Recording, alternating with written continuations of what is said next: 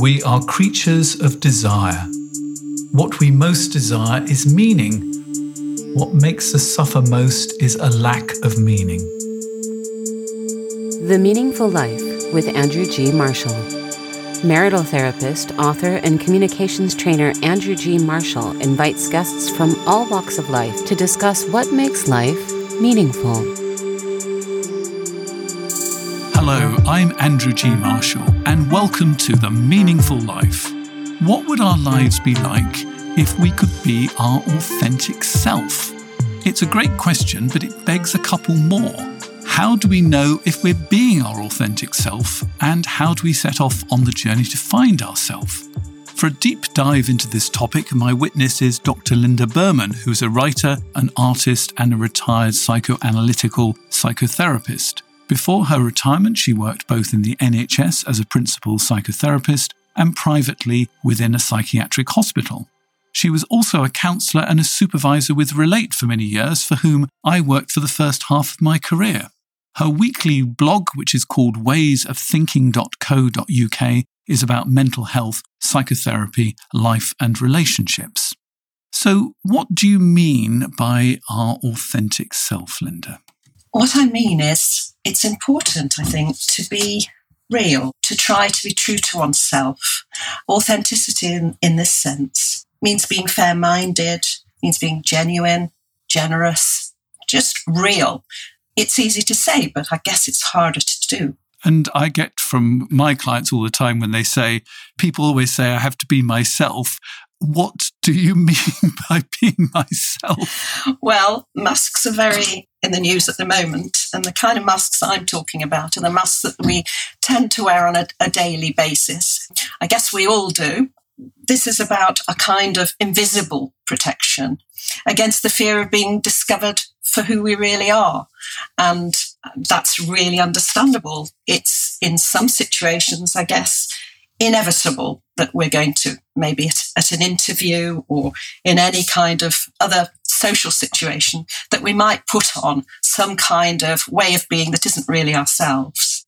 So give me a couple of examples of masks that you might wear in your daily life. Okay. Well, I think it's perhaps at a party or a social gathering. Maybe sometimes I've gone and I've not felt absolutely over the moon or brilliant about things, but I'm at a party and one is supposed to be happy and jolly, and that's the kind of feeling that people might have. And so there's a kind of pretense. If I really acted externally as I felt internally, I would look very miserable, because that might be how I feel. So I guess there are times when we all do put on masks. Do you think you might have a mask on at the moment? Oh, yes. So tell me about the mask you're wearing at the moment. Well, my mask at the moment hides my anxiety. Obviously, I think I know what I'm talking about, but I'm trying to put on a mask that shows that I really do. So all my self-doubts are hidden beneath my mask. And in a sense, I've put on the mask of Andrew G. Marshall, who is a competent person who's going to guide us through this event. I think it's really important to get something out of the way, that it's possible for our authentic self to be fragmented and contradictory. We don't have to be a consistent person. And I think when you start talking about the authentic self, and I'm thinking, what is my authentic self? I sort of want it to have one strand. You know, I want to be compassionate, open, understanding, but, you know, I'm also impatient. I can be a bit judgy sometimes, etc., etc. So it's not necessarily always consistent. Am I right in thinking this? Absolutely. I mean, my authentic self and all of our authentic selves are a mass of contradictions, a mass of different kinds of feelings, behaviours, thoughts, intentions, some that we might fear we'd be judged for and maybe judge others for. I agree with you. It isn't just one strand that makes ourselves authentic. So let's talk a bit about you, if that's okay. When do you think you first actually got interested in the idea of who is my authentic self?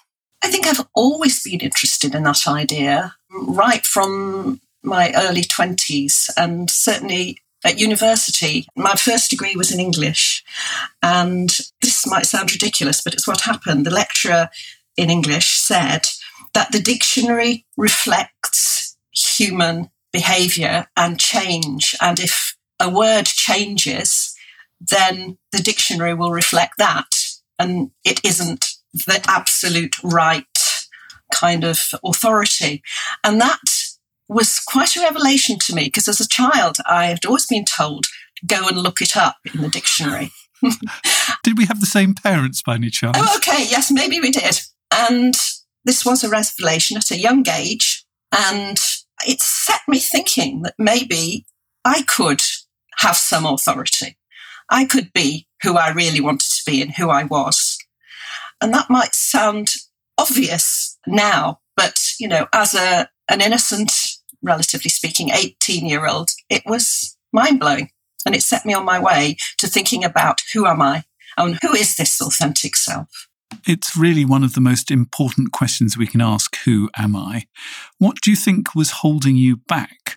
Well, certainly the culture. I mean, I was born in 1949, and the culture was very much children should be seen and not heard.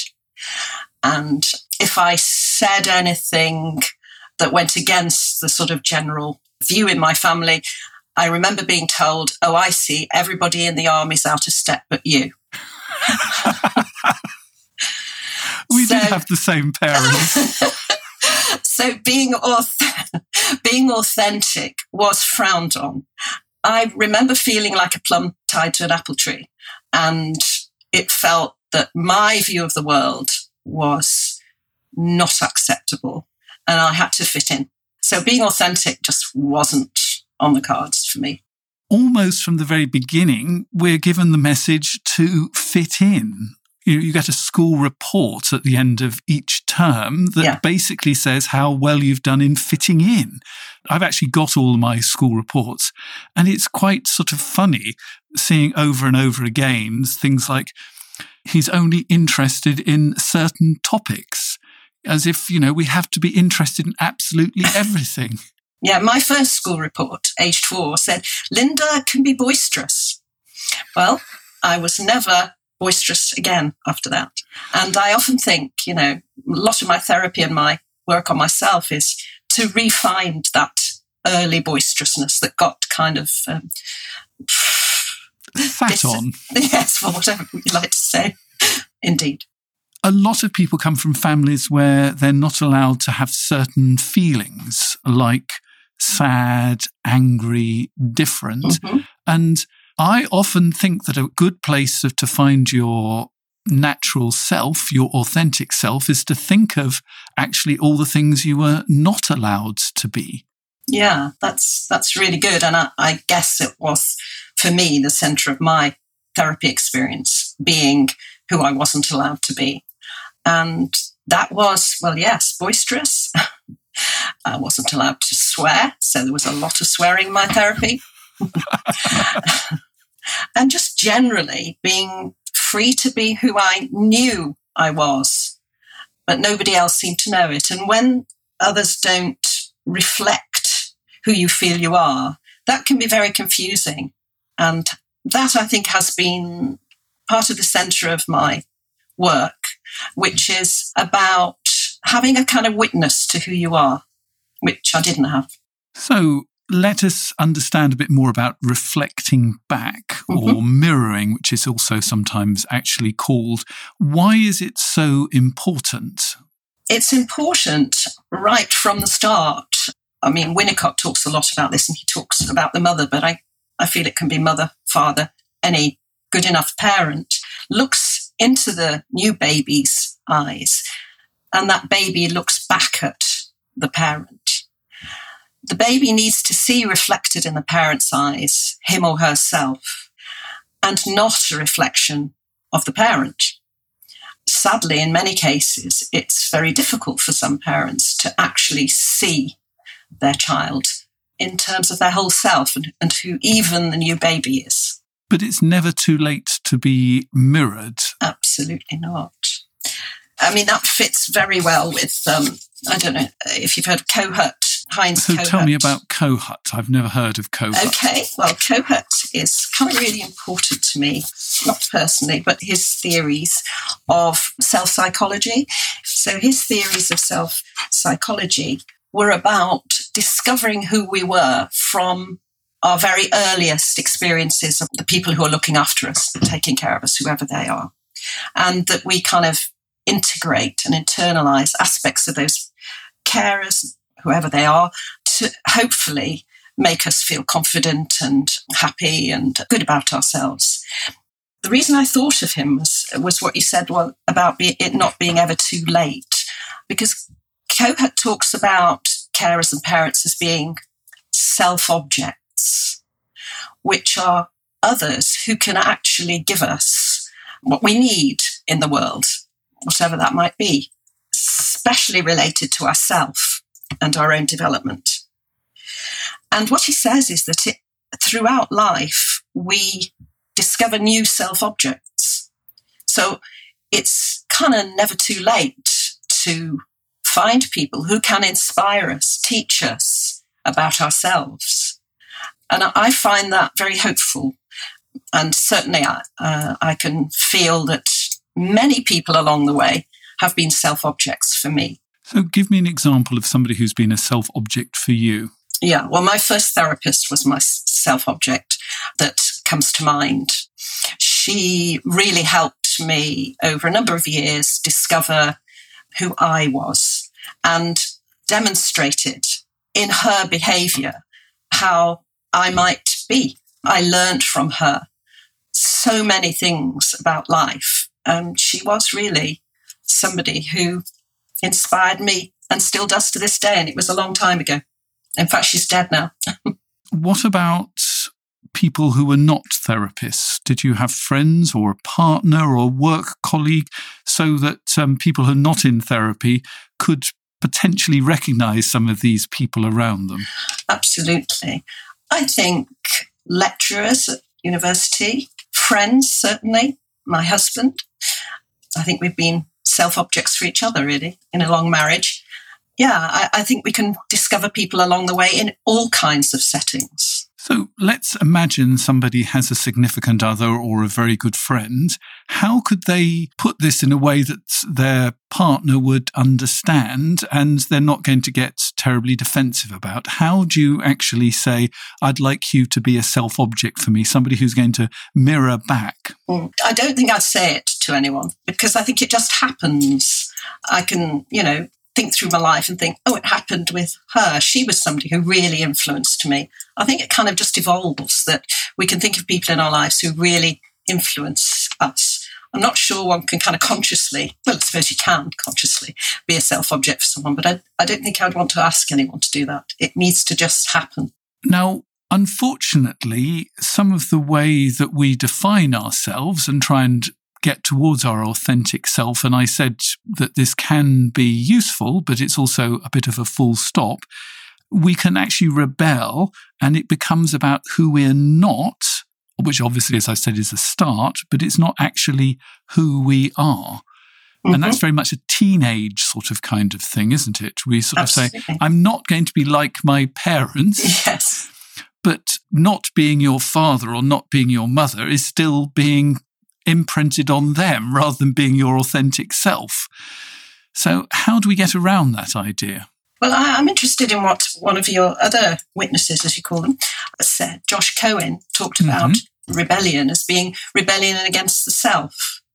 And I think that's right. I think rebellion is often against something inside us that really is like the people that we're trying to rebel against. So there's a part of us that's kind of maybe judgy or critical that we really need to reach, actually looking at what inside us, actually, what part of us doesn't approve of us, what part of us is now judging us. Because often if we've been judged as children, we kind of internalise that judgmental bit and use it on ourselves, and often speak to ourselves internally in the way that perhaps we were spoken to as children. And it's finding those messages that perhaps hamper our journey towards being authentic.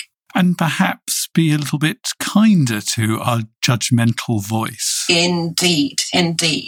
I always try, when I was working, because I'm retired now, tried to help people look at the internal voices, which often did repeat, the message. I mean, I repeated many times the message, oh, you're the only one in the army who's in step. Even to this day, as I say something that feels really different or original, I think, oh, should I be saying this? Dare I say it? And that's that bit inside me that's, critical of me. Now, I love a poem that you shared that I'm going to share, and then perhaps you'd like to talk about it. It's called Not, and it's by Erin Hansen. You are not your age, nor the size of clothes you wear. You are not a weight or the colour of your hair. You are not your name or the dimples in your cheek. You are all the books you read and all the words you speak. You are your croaky morning voice and the smiles you try to hide. You're the sweetness in your laughter and every tear you've cried. You're the songs you sing so loudly when you know you're all alone. You're the places that you've been to and the one that you call home. You're the things that you believe in and the people whom you love. You're the photos in your bedroom and the future you dream of. You've made so much of beauty, and it seems that you forgot when you decided that you were defined by all the things you're not. Why did that poem speak to you, Linda? Well, it feels very much about authenticity. I think today especially there's a great pressure to look acceptable to whatever fashion is around, and I think the internet doesn't help with that. So to be very conscious of one's weight, one's size, one's hair colour or whatever, not just for women but men as well, and not to actually realise that these are external superficialities. These are about only appearance, and whilst they do have meaning, they are not what is authentic and real. And I guess the poem really hit the spot because it is all about being who we really are, even if that doesn't feel socially acceptable. And it seems to be an awful lot about what you're doing in private as well. That, when nobody's listening and you're singing in the shower, when we're unwatched, there is perhaps more of an access to ourselves, do you think? Well, indeed. And I think this is where it kind of is talking about the human condition and the shared humanity in us all. We don't generally talk about singing in the shower, but we know that most of us do it or similar. It's about getting to who we really are rather than the kind of superficialities. And do you think you've reached who you really are? I try, and it's not always possible, but I guess we never do reach who we really are, but we arrive at various points along the way. Do you think retiring helped? Because one of the masks that we wear the most is the professional mask, isn't it? Indeed.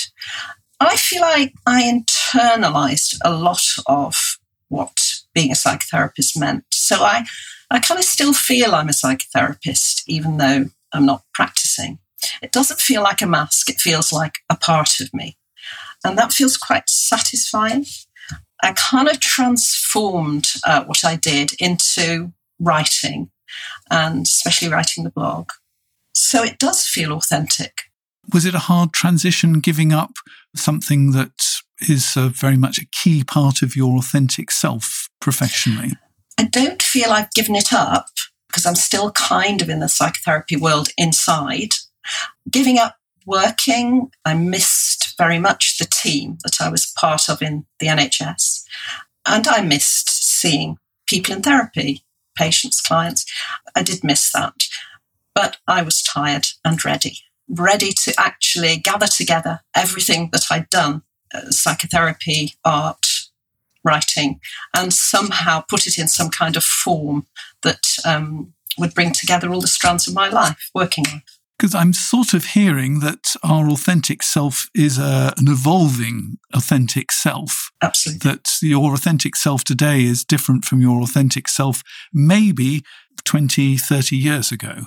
Very different. I can see that I have evolved, that I am somewhat more confident, and that my interests have developed. They're still, interestingly, the same interests that I had as a teenager, but they've developed and moved and matured, I suppose, somewhat. Now, this is a difficult question that I've been thinking about. Can we have multiple authentic selves? You know, I'm thinking of the Walt Whitman sort of idea, the American poet, I am large, I contain multitudes. Could we have several authentic selves, or am I just making it too complicated? Well, I think the importance is that, yeah, I guess we do have different aspects of ourselves. I think the important thing in that is to work at integrating them. It would be quite problematical if we had authentic identities that were kind of split off from each other. So I guess what we need to do is look at who we are and try and bring it all together into a kind of integrated whole, which is hopefully what I've tried to do with my work and my interests in the blog. Linda and I together have come up with 7 ways to discover your values and feelings. But before we move on to that, I'm sort of wondering if an idea from Carl Rogers, who's the father of person-centered therapy, is a useful concept for us here, which is congruence. So perhaps you can explain what congruence is and how it fits in with finding our authentic self. I think congruence is a very useful term, as you say, coined in this meaning by Carl Rogers. It is about realness, and I've heard a quote, can't remember who it was from now, but who said that congruence is about being the same behind closed doors as you are outside. Now, that's really quite difficult, isn't it, for us to be our real authentic selves out there. But being congruent as a therapist is really important, because I'm not saying one should disclose everything about singing in the shower, but that it is important to be on centre as a therapist so that you can really examine your feelings, your thoughts and your responses to the other person in an honest way without it being muddied by one's own issues. And in a sense, that's something we want to try, not just us therapists, but yes, us human beings. Indeed. We sort of want to try and take all of our stuff out of when we're communicating with somebody. And I'm just wondering how that would look like. Yeah, I mean, I guess in relationships, in marriage, it's quite difficult, isn't it, to actually relate to the other in a clear way. A way without strings, a clean way, I'd say. You know, if you love me, then you will do X, Y, Z, you know, you'll take the rubbish out, sort of kind of yes, kind of thing. It is that, you know, we love somebody if they fulfill what we want from them. Our love sometimes is not particularly clean, and our reactions can sometimes be more about ourselves than the other person. Oh, indeed. And the journalist Janet Malcolm said rather pessimistically, we cannot see each other clear. And, well, maybe she's right, but I guess there are degrees of that. And the way we speak or relate to our spouse, our children, our friends, needs to be examined from time to time to see whether we are relating manipulatively. So you're talking about the rubbish, if you love me, I'll take the rubbish out, or whether we're being as clear, as clean, as you say, as we possibly can. Not easy. It's part of the human condition, isn't it? Let's look at these 7 ideas of ways to discover your own values and feelings rather than still being programmed by your parents who, in your case and one of my case, died quite a few years ago. And there's nothing worse than still trying to please people who are no longer here to be pleased. The first thing you've got as a way to discover your own values and feelings is self-reflection. Now, what do you mean by self-reflection? Well, it's a little like I was talking about in terms of relating to others, that I guess there are important times when we need to look at ourselves. Not easy. And that could be done on one's own, with books, with other people, through therapy. But something about examining oneself and how we relate to others, how we function in the world, how we relate to ourselves. Do we give ourselves constant critical messages, or are we encouraging to ourselves? It feels like self-reflection is important.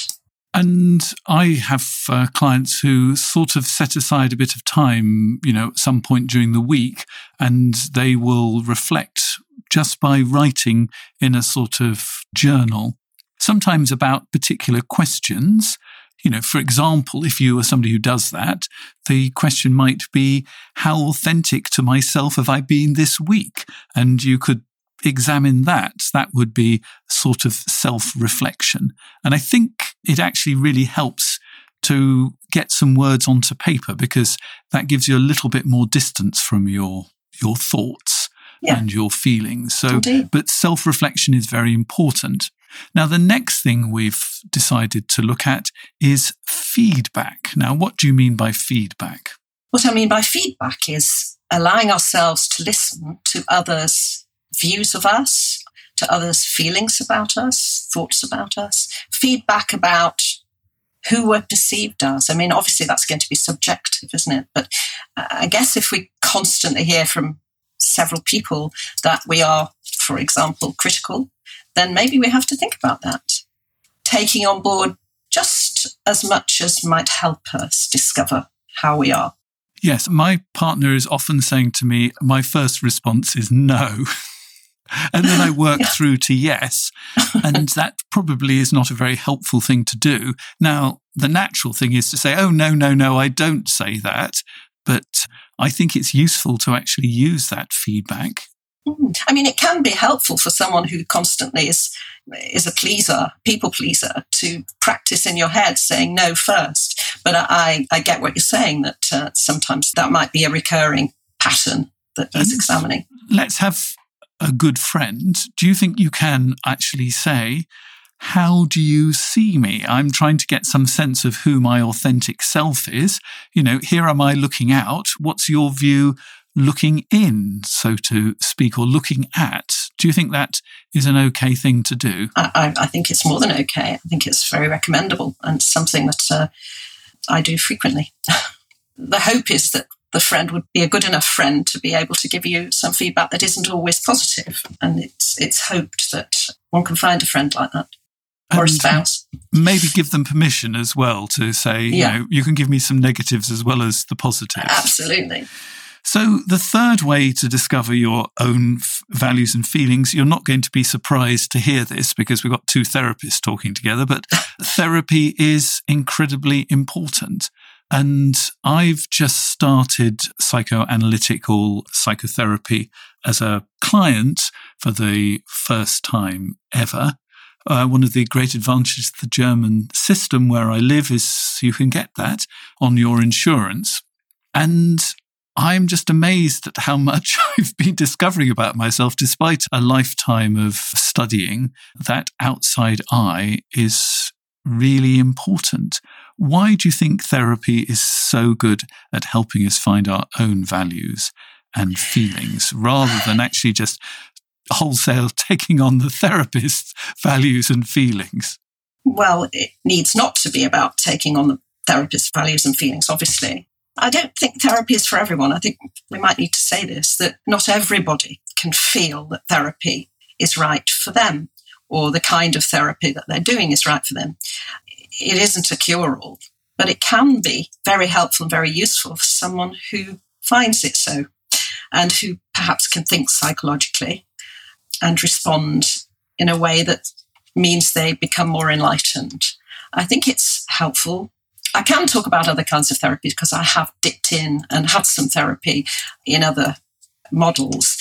But for me, psychoanalytical psychotherapy has helped me because of the links with the past. It has explained for me why issues from my past have still been with me and influencing my life in a way that really I was unaware of at the time.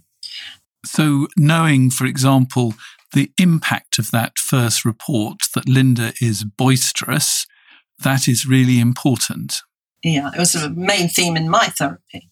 Where had my boisterousness gone? Because I ended up a shy, depressed teenager. And the boisterousness had been flattened, but it wasn't destroyed. It's still there. Because one of the questions I sometimes ask is, what did you give up moving from being a child to an adult that you might actually need still to go back and reclaim? And, for you, that would be boisterous, but for other people, it's going to be different things. But it's a good question to ask yourself. What did I give up as a child? When we say we put aside childish things to become an adult, what did you give up? I think a lot of people give up imagination, for example. Absolutely. And, it's okay to draw when you're a child, but, when you're our age, drawing, well, it's just a bit of, a bit of a waste of time. But we'll come on to that in a second, because it's not. And I think we're moving into the fourth idea, which is understanding the past and the impact on the present. Can really what happened when we were 4 still be with us when we're, let me guess, 72? Yes, you guessed right. Yeah, it's still with me. A lot of it's hopefully been worked through, but I still can feel that shy child inside. I still can feel the kind of critic inside saying, don't show your feelings, don't let yourself go too much. And, I have to actually struggle with that sometimes. Less so now, because I've worked on it long and hard, and I have a husband who's helped me, who is quite boisterous actually, who's helped me get in touch with my own boisterousness. It's amazing how we choose people. We don't actually think, oh, I fancy somebody to spend the rest of my life with who's boisterous, but somehow something deep inside us actually knows what it is we need. Absolutely. I guess we are often attracted to what is repressed inside ourselves. And I can certainly see that my husband expressed for me what I couldn't. Anger, boisterousness. I often say if he were a dog, because he loves dogs, he'd be a spaniel because he's so friendly.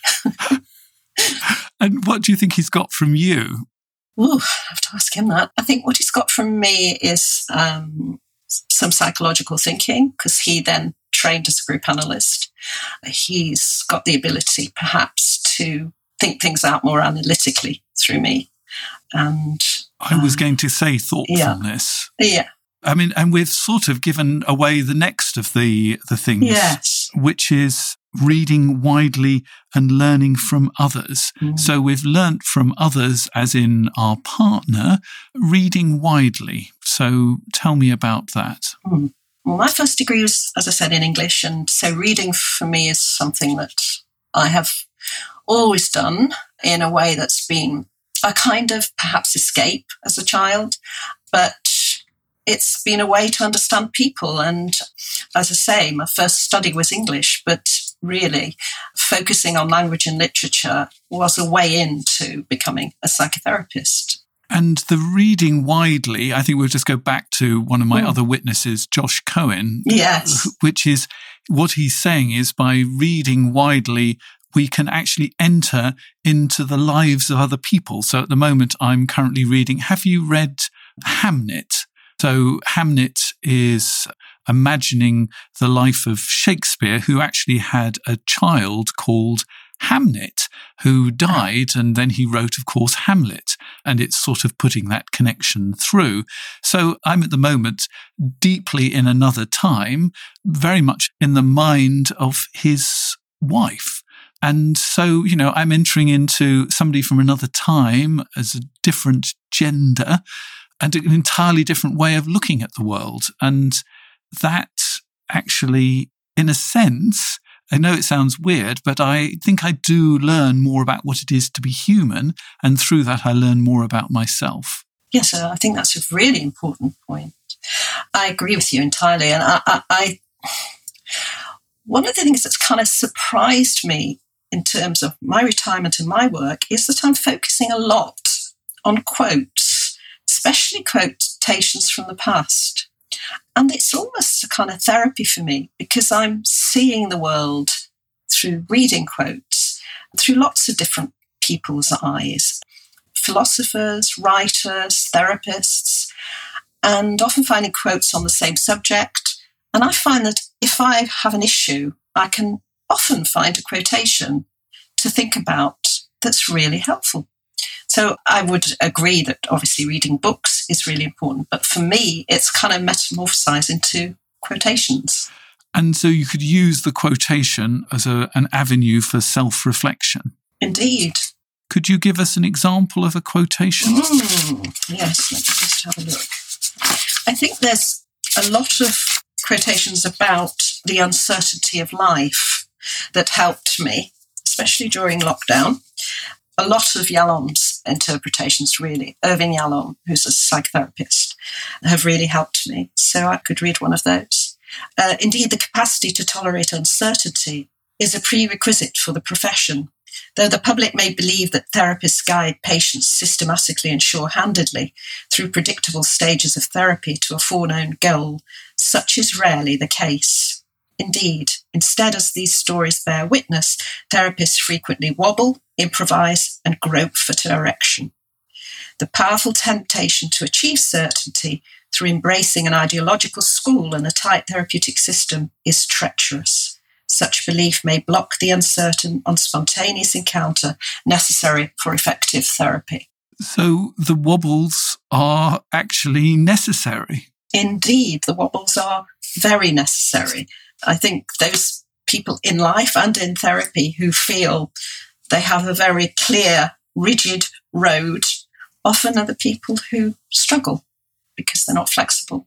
So we're going through how to discover your own values and feelings. We so far have had self-reflection, feedback, therapy, understanding the past and the impact on the present, reading widely and learning from others. And the next one is being creative, that actually being creative ourselves, so writing, this is how I think, this is what I believe. And images are very useful. So you, on your website, use a lot of images. Why do you find images helpful for finding your own values and feelings? Well, after I retired, I did a fine arts degree because I'd always wanted to do that. That was part of my authentic self. I was encouraged to paint as a child, but I think I wasn't kind of encouraged to do, maybe this is unfair, maybe it was my choice actually, to do English rather than art. But art was something that I wished I had studied. And I used lots and lots of images with patients that I had in therapy. Often I did some art therapy with them, and often they brought photographs, for example, into the session. And why are images so powerful? Well, I think they kind of reach your guts in a way that words sometimes don't. For example, if a patient had lost someone, they would often bring me a photograph to show me who they were, and looking at that photograph would stir something really deep that perhaps couldn't be done so effectively in any other way. So the seventh way that you can discover your own values and feelings we have put as a regular practice that turns into a habit. Why is it important to do this on a regular basis? Well, I guess there are things we can kind of build into our daily life. I guess it's important to allow ourselves time out, to reflect, to look at the world around us and not kind of rush through life, not noticing. And I've written some blog posts about that, to stand and stare, because most of us don't have time to smell the roses. Mixed metaphor there, but yeah. And I guess a couple of times a day one might stop and do whatever feels right. Stand and stare, yoga, meditation, painting, whatever, playing a musical instrument, whatever makes one feel more in touch with the self and the world. And it might not be something that seems, on the face of it, a way of discovering your values and feelings, but I've found being in a book group has been really helpful because you end up reading other people's books, you know, books you wouldn't read yourself. And that opens you up to new things, and seeing how other people respond to the same book and having a debate about it, that helps you understand your values and feelings much more than just reading it. Oh, I've got to the end of it. What am I going to read next? I think it's a case of finding ways of taking this into being more reflective, and being reflective helps you find your authentic self. So what happens when we do become our authentic self then, Linda? Well, I mean, it's hard to generalise there, but I guess usually people who are their authentic selves come over as more likeable, more honest, people who perhaps we can identify with because they are talking about something that we understand and relate to because they're being real. The Meaningful Life with Andrew G. Marshall. Please follow us on Twitter, like us on Facebook, and visit our website, andrewgmarshall.com/podcast, where you can join our supporters club and unlock bonus material and other benefits. One of the advantages of becoming a member of our supporters circle is you can write into us, and I will discuss your letter with one of my witnesses. And at higher levels of support, there's all sorts of extra benefits as well. You also get to hear the three things that my guest knows to be true and to hear everything in the recording. So this is the letter I have for Linda and I to talk about today. My husband is in his early 50s and I'm in my late 40s. Our children are 21 and 22. They're so great and done so well, but we've given our lives to them and forgotten to look after ourselves. My husband was secretly trying to get over the feelings of loss and guilt he felt for his affair partner. 18 months of immense pain, tears, heartache, nervous breakdown. We're at the point where he is leaving for the 5th time. The difference now, he's finally been able to talk to me about feelings. Both felt controlled in the marriage. I've walked on eggshells, and my husband has not felt heard about many topics, but sex in particular. We've had marriage counselling and both individual counselling. I've learnt we're both codependent and have felt enmeshed. Both our families are divorced and took so much from us also. He needs space to try and woo the affair partner. She's been a light which has not dimmed, even though he does not want her. She's 41 with 2 young children. It means he cannot retire early, and we'll have to sell our lovely home that we've worked so hard for. We've been married for 25 years this year and both so wanted to be together and have travel adventures. We do so much together, see, swim, cycle, run, but I think I really have lost him this time. I'm struggling to let him go. I've been respectful and said I will support his needs. We love each other so much, but are both so broken and tired. So, what were your thoughts when you read this, Linda? Well, I guess it's important that she says that we love each other, and also that they have been looking forward to the future together, to do all the things that they love, both of them. So they've got lots of shared interests. So there is both love and hope here. Having said that, his affair and his constant leaving are obviously very distressing and difficult for both. I would wonder, what is the function of his affair for the whole marriage? Because when I have seen couples, I have wanted to work, if possible, psychoanalytically, and to look at the marriage as a whole entity, not 2 separate people, even though they are 2 separate people, but the marriage itself is a whole entity, as I've said. And I wonder what that affair is doing for both. And I suggest that it's doing something similar. I suggest that it's actually, she talks about it as a light, and I think it may be a light for both, even though it must be awful for her. But actually, in this marriage, they haven't let much light in. This marriage feels full of difficulty, hard work, no sex, control. There's not a lot of light or joy in the marriage except love and hope. What's not in it is sex.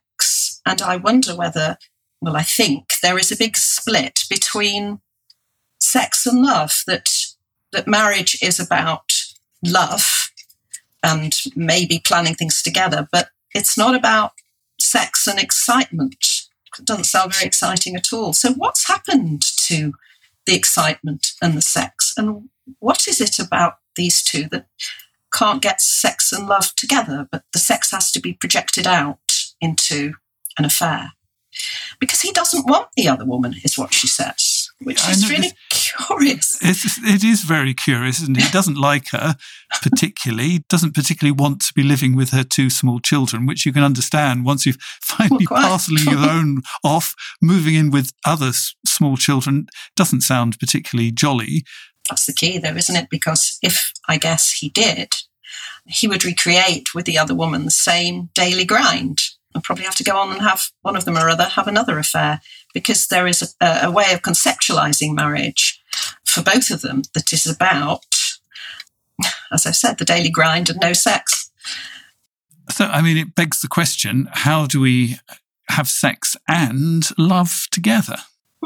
Well, I guess that's what it needs working on, because if I were the therapist, it would be about resolving this split and looking at where it may have come from, the split in terms of sex and love.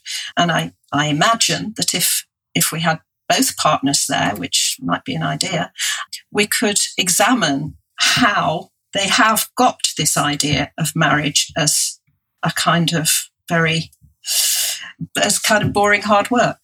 And focused on the children rather than actually seeing each other. Absolutely. Yeah, that is another. And I guess those are going to be patterns for both of them in their past, because we all go into marriage with an idea of it, of how it should be, which I guess we've got from our parents' marriage, from the media, etc., etc. And I'd want to help them look at how it can be. But there's a great temptation to think we can be our authentic self with somebody else, that somehow our partner is stopping us from being our authentic self, and this person down the road is going to allow us a fresh start where we can be our authentic self. I mean, it sounds quite a possible idea when I say it, but I'm playing a bit devil's advocate. Why might I not find my authentic self with the person down the road? Well, you might. I mean, it may be that it's right for that person. Having said that, I do feel that before one embarks upon something as drastic as leaving and restarting a relationship, another one, that examining one's part in the marital breakdown is helpful, so that, because people do repeat patterns. And in order to change something, I guess we need to understand it. And just changing without understanding is probably going to mean that we're going to take all of our problems down the road with us. And it does indeed. We're going to still be the same old person, probably just poorer. Yeah, and unconsciously we'll find someone who's going to repeat the same patterns with us. And it may be that this time they can be worked on and worked through, but it might be a pity not to work on it the first time. Well, thank you for that, and thank you for being a witness on The Meaningful Life. We have to ask you, as a witness, what makes your life meaningful, Linda? For me, I'd say, first of all, relationships with my husband, my children, and my grandchildren. I really enjoy the company of my grandchildren, and they make my life meaningful. There's a sense of continuity there that feels important and good. What is the difference between having children and having grandchildren? Well, for me, I can only speak personally, but I have more time and probably more patience. I'm less stressed than I was when I'm not working, so I have more thinking time. I don't want to be their parent because that would be too much for me now, but I can spend just enough time for me and for them to make a relationship that feels constructive and good for both of us, hopefully. So anything beyond relationships that make your life meaningful? Obviously friends as well, friends who feel close and understanding. But what came to mind was Freud's What Makes a Happy Person, which is to love and to work. And even though I'm retired, I still consider I'm working, although I've kind of changed my work. And it's taken many forms over the years. So for me, writing, painting, writing my blog, a possible new book. And I also love cooking and feeding people. I would like to see what food would be served if I came round to your house. And hopefully one day we will be able to sit round a kitchen table together. I hope so. That would be lovely. Thank you for being a witness today. Now, the conversation doesn't end here if you're a member of our supporters circle, and here's some details about how you can find out more about becoming a supporter of this podcast. You've been listening to The Meaningful Life with Andrew G. Marshall. You can follow Andrew on Twitter, like him on Facebook, and please leave a review wherever you consume your podcasts. Making, editing, and distributing The Meaningful Life comes with substantial costs, and we'd like to ask for your help. Visit our website, andrewgmarshall.com/podcast, where you can join our supporters club and unlock bonus material for every program, send in a letter to be discussed by Andrew and his guests, and join a community of other people seeking to make their life meaningful. At the gold level, you get even more benefits. Production of The Meaningful Life with Andrew G. Marshall is by Michael Dooney, social media by Madeleine Healy, sound engineering and theme tune by Sebastian de la Luz Mendoza, and I'm Susie Colick. Please tell your friends and spread the word. Thank you.